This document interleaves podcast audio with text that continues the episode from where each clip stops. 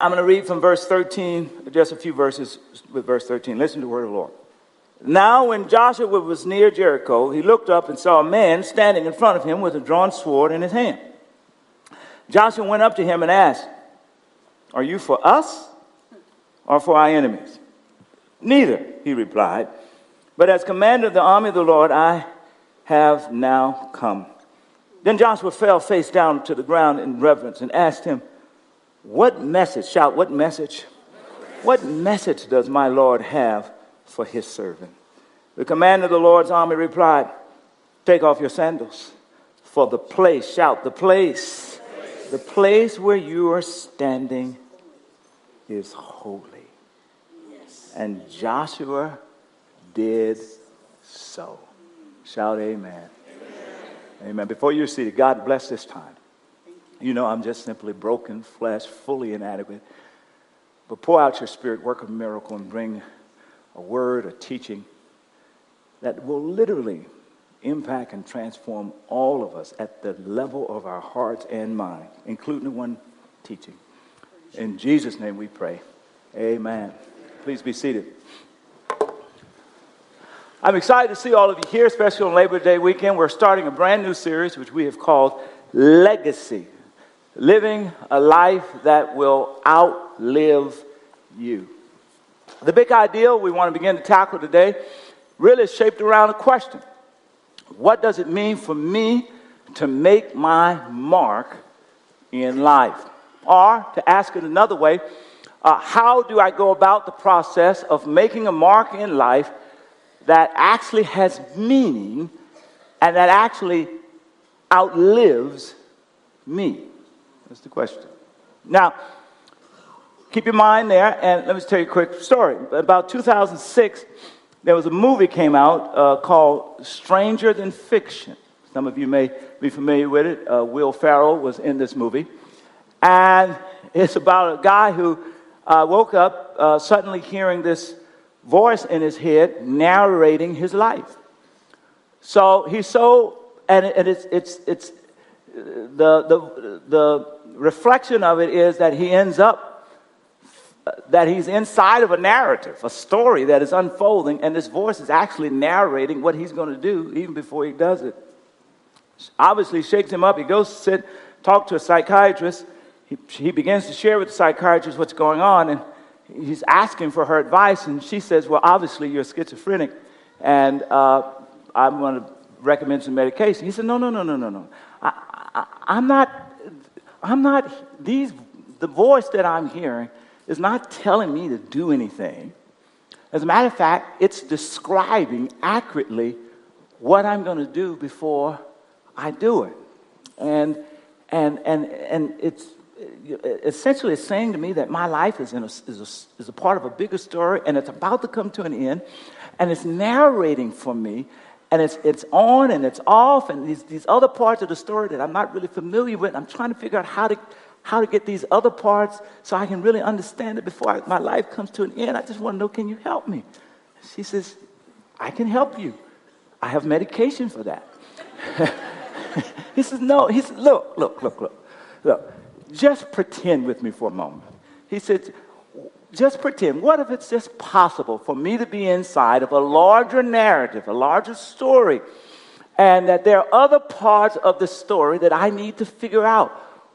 What advice would you give me in that setting? She thought for a moment, exasperated. She finally said, My advice is you need medication. so it turns out by the end of the movie, actually, he was inside of this unfolding narrative. And that was the unique thing stranger than fiction. I thought it's a great story to tell because part of what it means to make a mark that is lasting and meaningful is for you and I to realize that life is about more than just my story. That in fact, we are part or at least we're called to be a part of a larger story, a larger narrative. Now, let's look at Joshua in this particular text that we read, chapter 5. Joshua has just assumed the leadership responsibilities for the nation of Israel. He's the second leader. He's following a legend, Moses. So you can imagine his mindset, even as he approaches this angel that's in the road, preparing to lead Israel into its first major battle against the city of Jericho. Now, I'm sure part of his mindset, following Moses, Moses of all people. I mean, just think if you had to follow Moses. I mean, Moses. I mean, the guy who parted the Red Sea, Moses. He's following Moses. His mindset, I'm sure, is like, how, how am I going to make my mark? I mean, like, I'm not Moses. And to really understand his mindset, you really have to go back to chapter 1 of Joshua and, and see God's call on Joshua. And just let me read a few verses for you from chapter 1. Verse 1 says, After the death of Moses, the Lord's servant, the Lord spoke to Joshua, son of Nun, Moses' assistant. And he said, Moses, my servant, is dead. Therefore, the time has come for you to lead these people, the Israelites, across the Jordan River into the land I've given them. It's time for you to do it. Everybody say, You. I promise you what I promised Moses.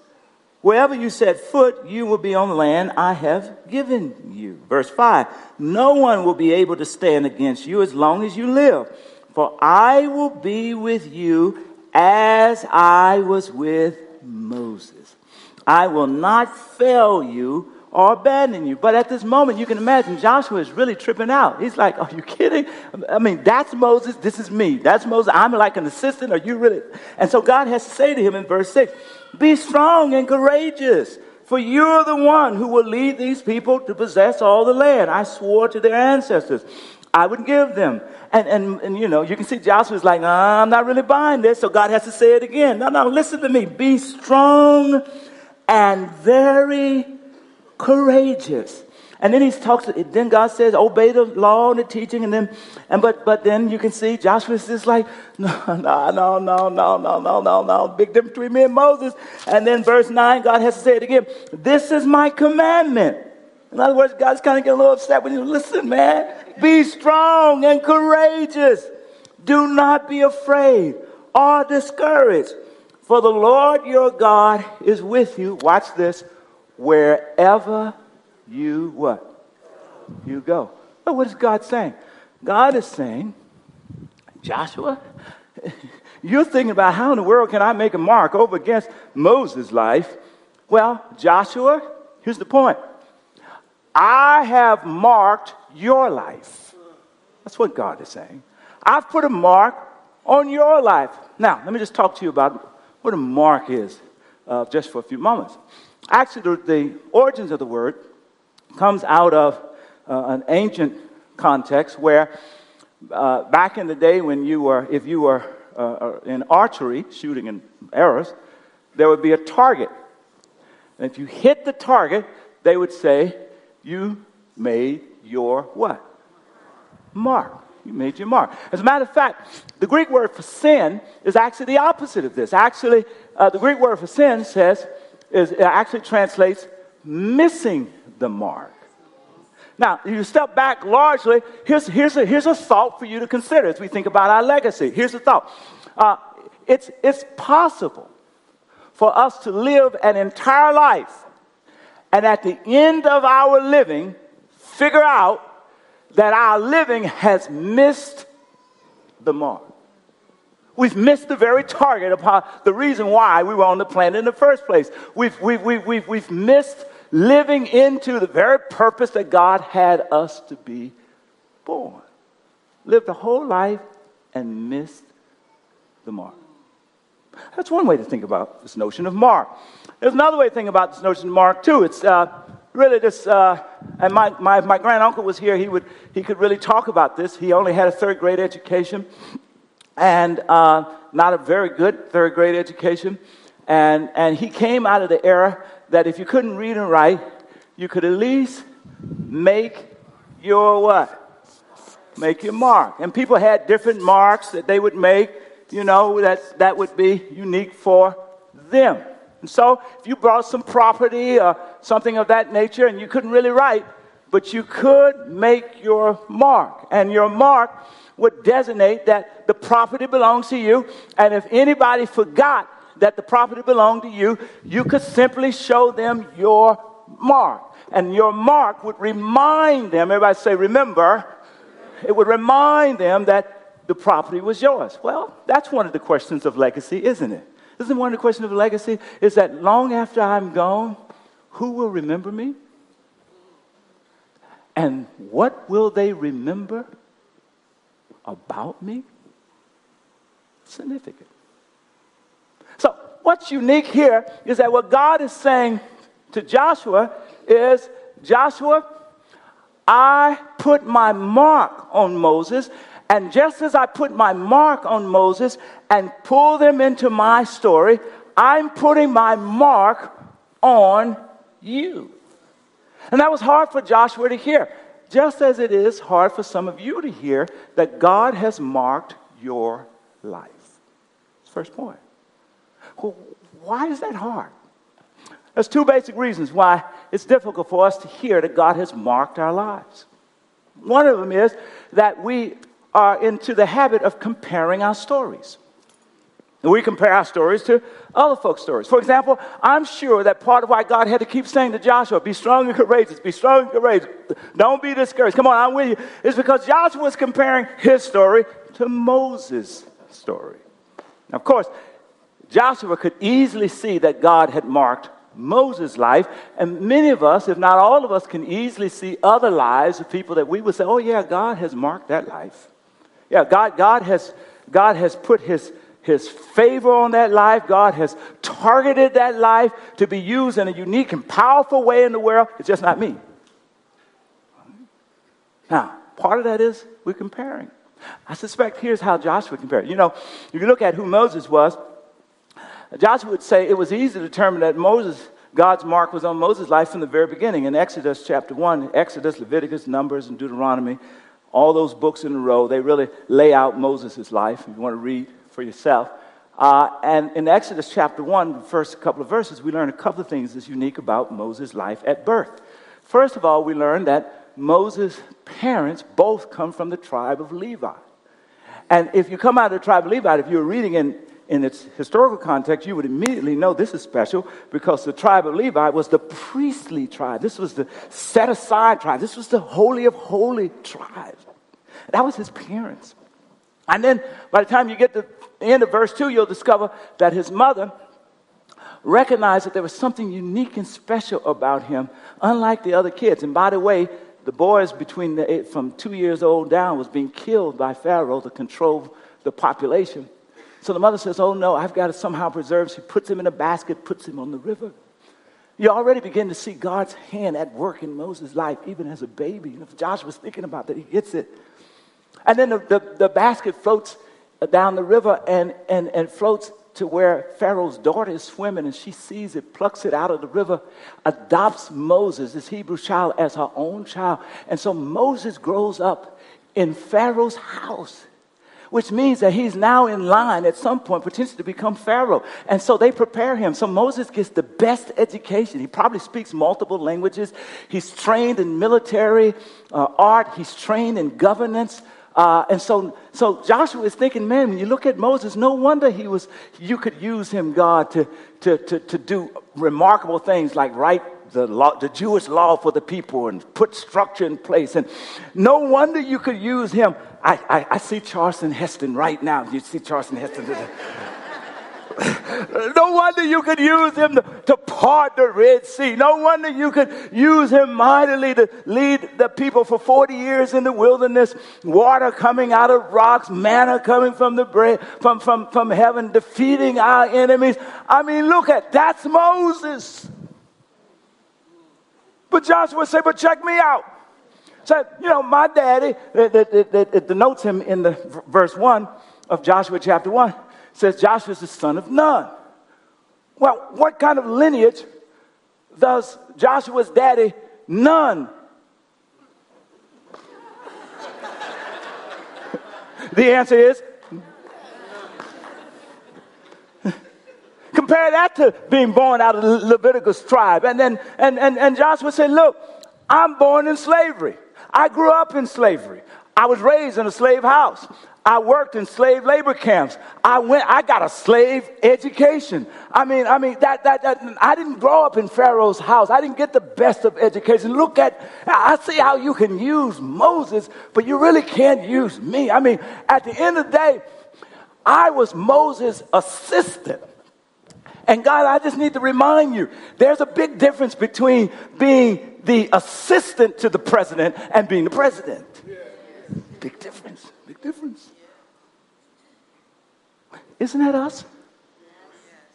I mean, aren't there people here of all ages and all cultural and various contexts that you have never considered that God has a mark on your life? And the reason why you haven't considered that God has a mark on your life is that you're comparing your story to the stories of others. I mean, you're comparing your stories from a religious standpoint. You say, well, look, I'm not as holy. You know, I didn't come from the tribe of Levi. You know, I came out of a drinking family, you know, and my, my folk were fighting all day long. I, listen, listen, I know he doesn't have a mark on my life. Somebody's saying, I was drunk last night. Come on, somebody say that. I mean, I don't, he can certainly not have a mark on my life. I'm a single mom. I'm a divorcee. I, I, I, have disabilities. I'm, I'm in a wheelchair. I, I have learning disabilities. I'm not cute enough. I'm not tall enough. I, I, I, I don't have enough education. I live in East Palo Alto, for God's sake. You know you can't have a mark on my life. I didn't go to Harvard. I dropped out of high school. I broke up somebody's family. He can't have a mark on my life. Well, let me help you. If you go to Ephesians chapter 1, Paul puts it in context. It tells you about how God marked your life. In chapter 1, verse 4, here's what it says. It says, it says, before God made the earth, he loved us and chose us in Christ to be holy and without fault. Not talking about your mama's eyes, in his eyes. Wow. I want you to say this with me, but we're going to personalize it. So I want you to repeat it the way I'm going to say it now. Come on. Come on, say it. Before God made the earth, say it. He loved me, and chose me, in, Christ, to be holy, and without fault, in His eyes. God has a mark on your life. If you're sitting here today, if you're listening by video, it means God has a mark on, He has marked you out to be a part of His larger story. And your circumstances, your sins, your mistakes, whatever you consider to be your inadequacies, cannot change the fact. As a matter of fact, He's already factored it in. So, part of why we don't understand that God has a mark on our life is because we compare our stories. The other reason we don't understand that God has a mark on our life is because we focus too much on just our story. Now, for example, I just gave you some negative examples. There are folk among us who God can't have a mark on my life. I don't live as though God has a mark on my life because, you know, because of all these examples I've just worked through. On the other hand, you think about God didn't have a mark because of what I don't have. On the other hand, there are those of us who live our lives as though God doesn't have a mark on our lives based on what I have. On the positive side of things, things that are going right. I mean, at the end of the day, you were just born good looking. You've been brilliant all your life. And yes, you've worked hard. I mean, look at all the degrees that you got on your wall. I mean, the car you drive, come on, nobody gave you that car. You earned that car. Come on, and, and, and you graduate from some of the best schools, and, and you're leading this extraordinary company. You're working in education. You're, you're, you're, you're amassing all of the fame and all of the influence. And you're looking at yourself, and you're looking back at your life, and you're saying, My goodness, look at all I've accomplished. Look, look, look, I'm smart, I'm cute. I mean, that's why the door's opening, you know, because I'm just cute. They can't help themselves. I mean, you know, uh, look at me. Look at my story. I, I, I am the shaper of my story. I'm here where I am because of me, my hard work. Now, I don't want to take anything away from your hard work. Your hard work has a lot to do. God uses your hard work. But at the end of the day, you're not where you are simply because of your hard work. You're where you are for all the things you can't control. That is God in the making, right? I mean, I mean, I mean, who gave you those brains? How is it that you were born in that family that you were born in and not perhaps in the jungles of El Salvador? How is it that you didn't weren't born in the middle of war and torn apart? Uh, how is it that your DNA has worked in such a way that it's given you the kinds of genius uh, thinking that you have? How is it that these opportunities you have have come your way but didn't come some other people's way? I'm trying to get you to understand that yeah, my you you may have worked well, but God's grace has a lot to do with where you are. And God's grace is another sign that He has a mark on your life. And your accomplishments are simply signs that God has shaped you for His story. But you live your life totally oblivious to the fact that you were born for another story. It's time for you to hear a voice narrating the story. Now, I want to illustrate this to you because I think it's worth it. Focus too much on your story. Let me bring this out here so you, you probably still won't see it, but just follow the motions. All right. So I'm going to draw a big square, big square, can y'all see that? kind of, sort of square. All right.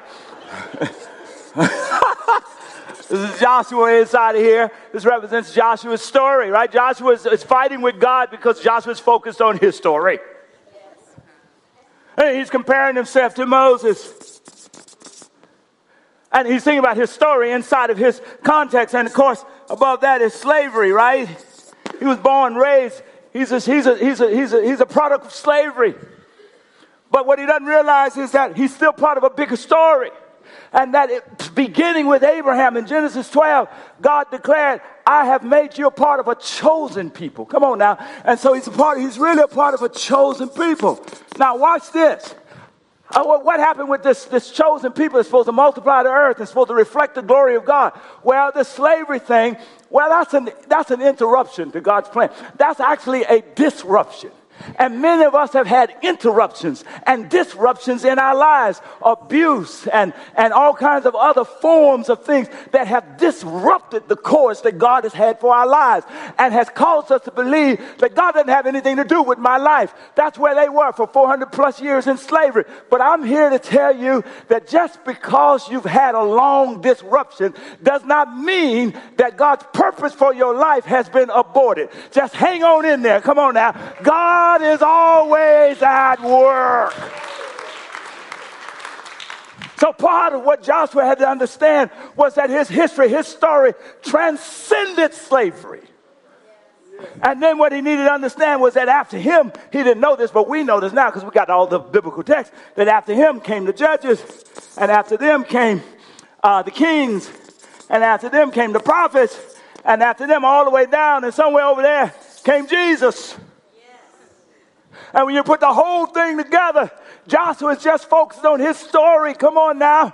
But God is saying, No, I'm trying to pull you into my story. Stop just focusing on the details of your story. What does this have to do with God? All right? Now, this gets to where we're about to get now is uh, this part. I'm about to really get excited. I haven't been excited, but I'm getting excited. I'm getting excited. This, this is really good. This is really good. I couldn't wait to get here. All right. Now, back to this chapter 5. Joshua buys the idea God has a mark on his life. God has called him in to a bigger story. He's, he's, he's, he said yes. And so now he's, he's probably late at night, early in the morning, he's scouting out Jericho, pretty much on his own. How are we going to do this? Take this city, impenetrable walls. He's walking, and the, and the text says he looks up. Everybody say, looks up. And there's an angel. Clearly, it's an angel. It's referred to as a man, but it's clearly an angel because he's big enough that he's got to look up. So he's probably hovering a little bit over the earth there. And he's got a sword drawn. Because Joshua, you, you, you, you got it, because Joshua knows that God has a mark on his life, he doesn't freak out. Anybody else would have went the other way. But now Joshua, he, the text says he walks up to the guy. He realizes that there's something divine going on. And he asks this very unique question. Here's his question Are you for us or for the enemy? All right. In the Hebrew, the answer is a unique answer. In the Hebrew, the answer is no.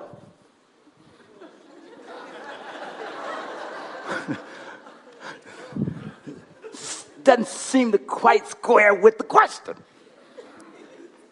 But part of what the application of it is, what, what the angel's going to demonstrate is Joshua has asked the wrong question. Now, before I get to the right question, let me just lay this out. It reflects how we interact with God every day.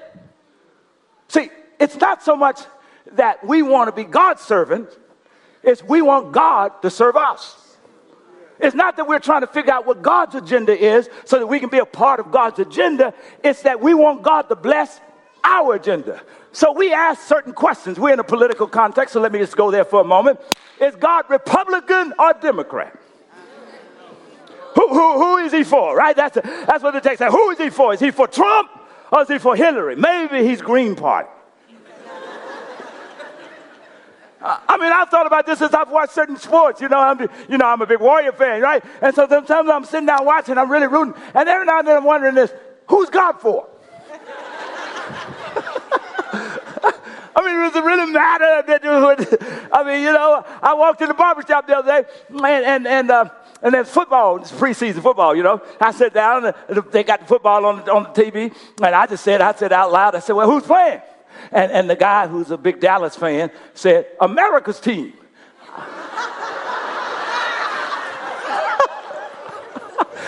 I said, I said, America. I said, the Warriors.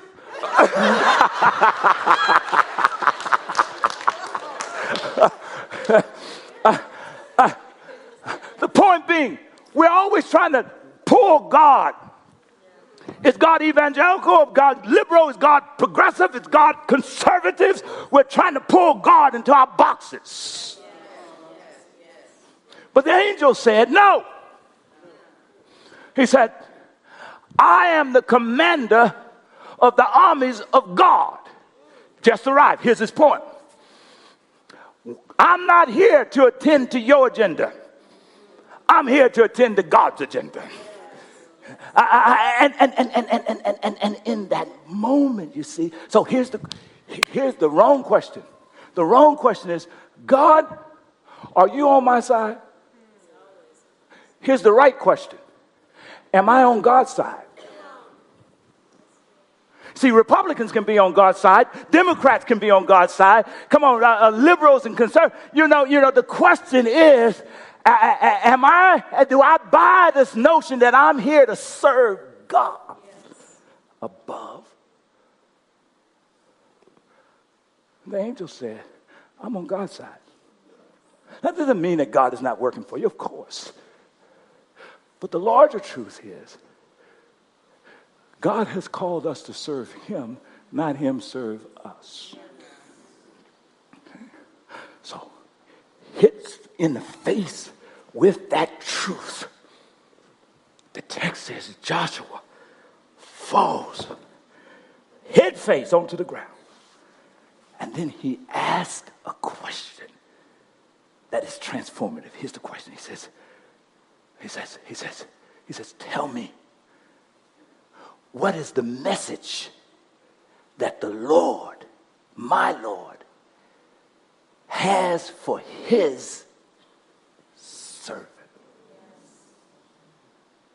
That fall represents a surrender. Everybody shout surrender.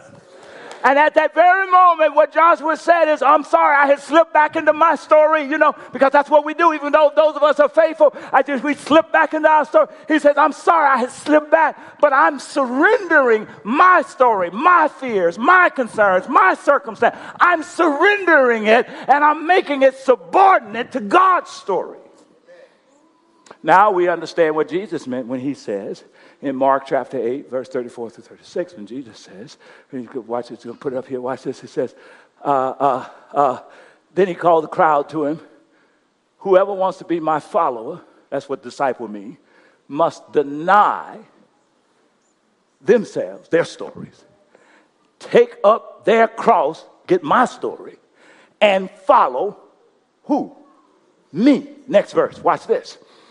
For whoever wants to save their life will lose it. But whoever loses their life for me and for the gospel will save it. Now, substitute life for story, because that's what we're talking about. This synonymous, the, the, the, the synonyms. Story, life. That's what we're talking about. All right, read, read the text again. For whoever wants to save their story will lose it. I'm talking about legacy here. But whoever loses their story for me, meaning my story, me and the gospel, that's Christ's story, will save it, make a mark. That will be everlasting.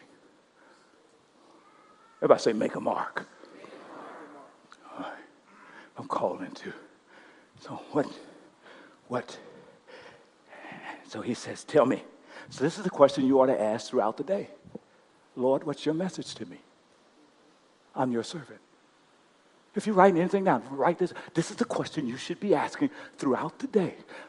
Lord, what's your message to me? Why? Because of, here's the answer. Here's the answer. Here's the answer. Here's the, and the answer is pull off your sandals.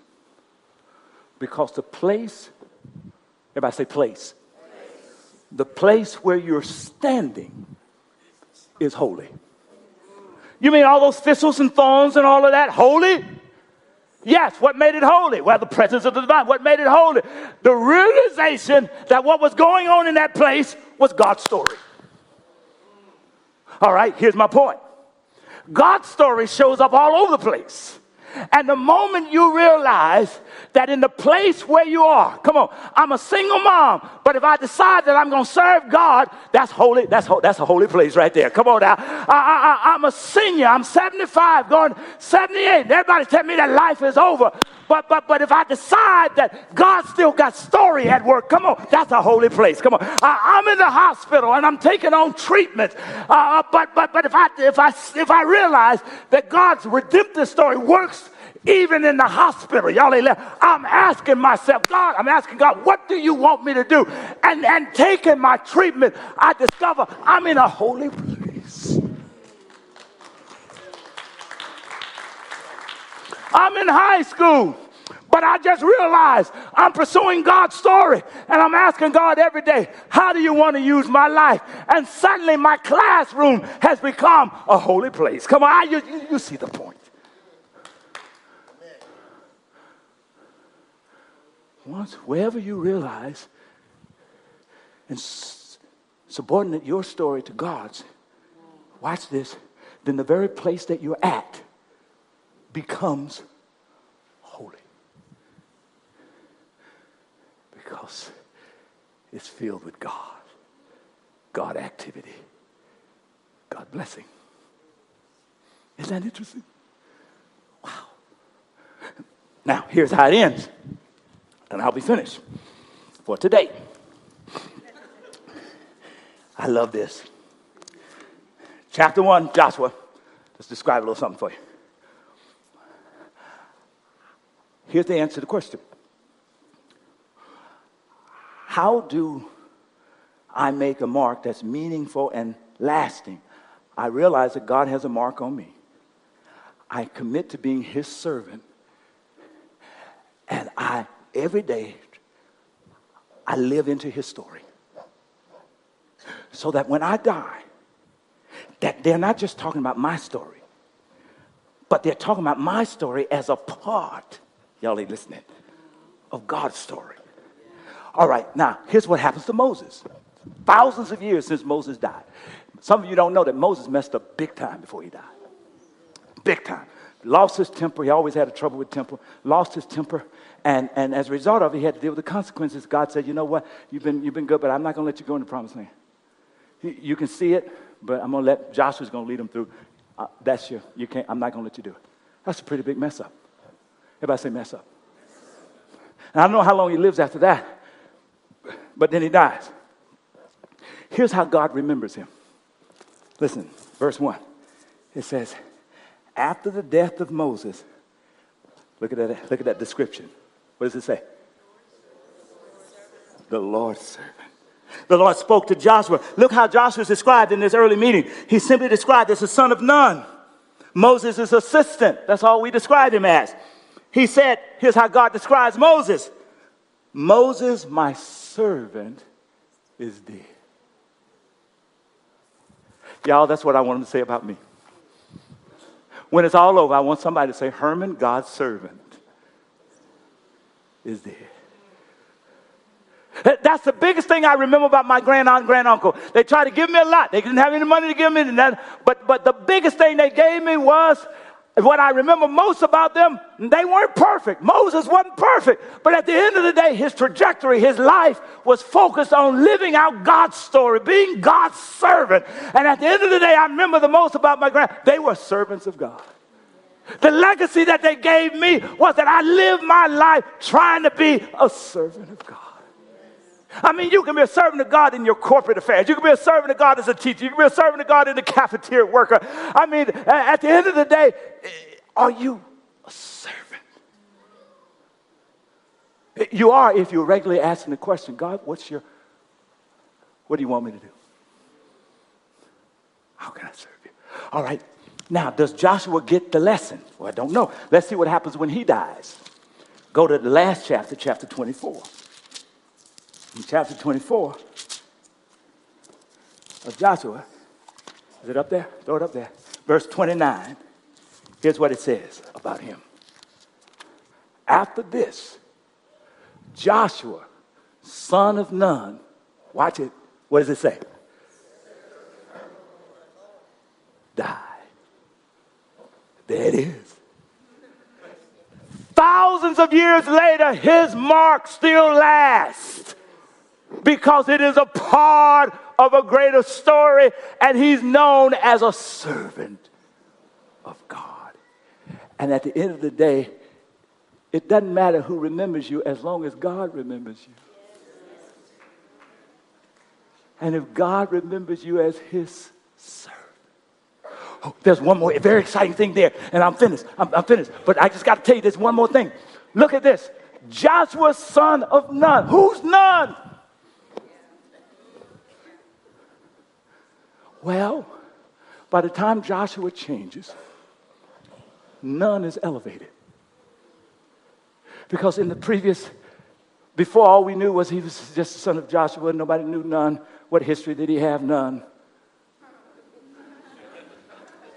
But now, whenever you read it, it says, the son of Nun, or rather, Nun, the father of the servant of the Lord. Oh, he's just been elevated. Do you see what I'm trying to get you to see? See, once you make a decision that I'm going to be a servant of God, you, re- you, you, you, you, you drive redemption backwards into your past. Come on now. You transform how the narrative of your life ends. And no matter how broken your parents might have been, if you end up a servant of God, you make them better. Y'all ain't listening. Come on now. You make them better.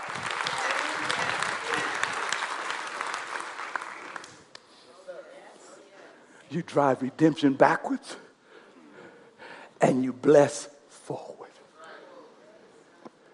All you have to do is decide I'm going to be a servant of God. Come on, give God a hand praise. That's it.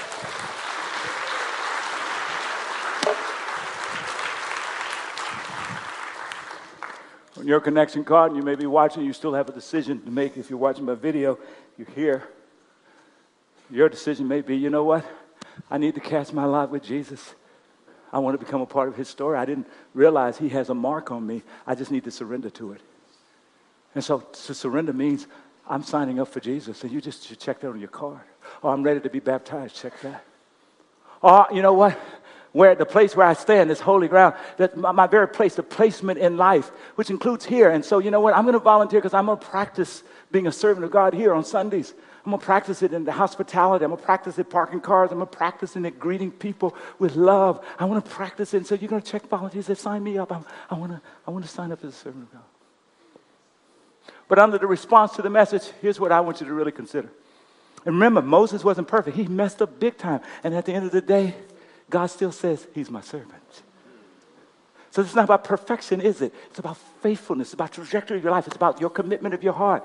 And so here's a commitment I'm, I'm challenging you to make under the response to the message. I'm challenging you to simply write this I will be a servant of God.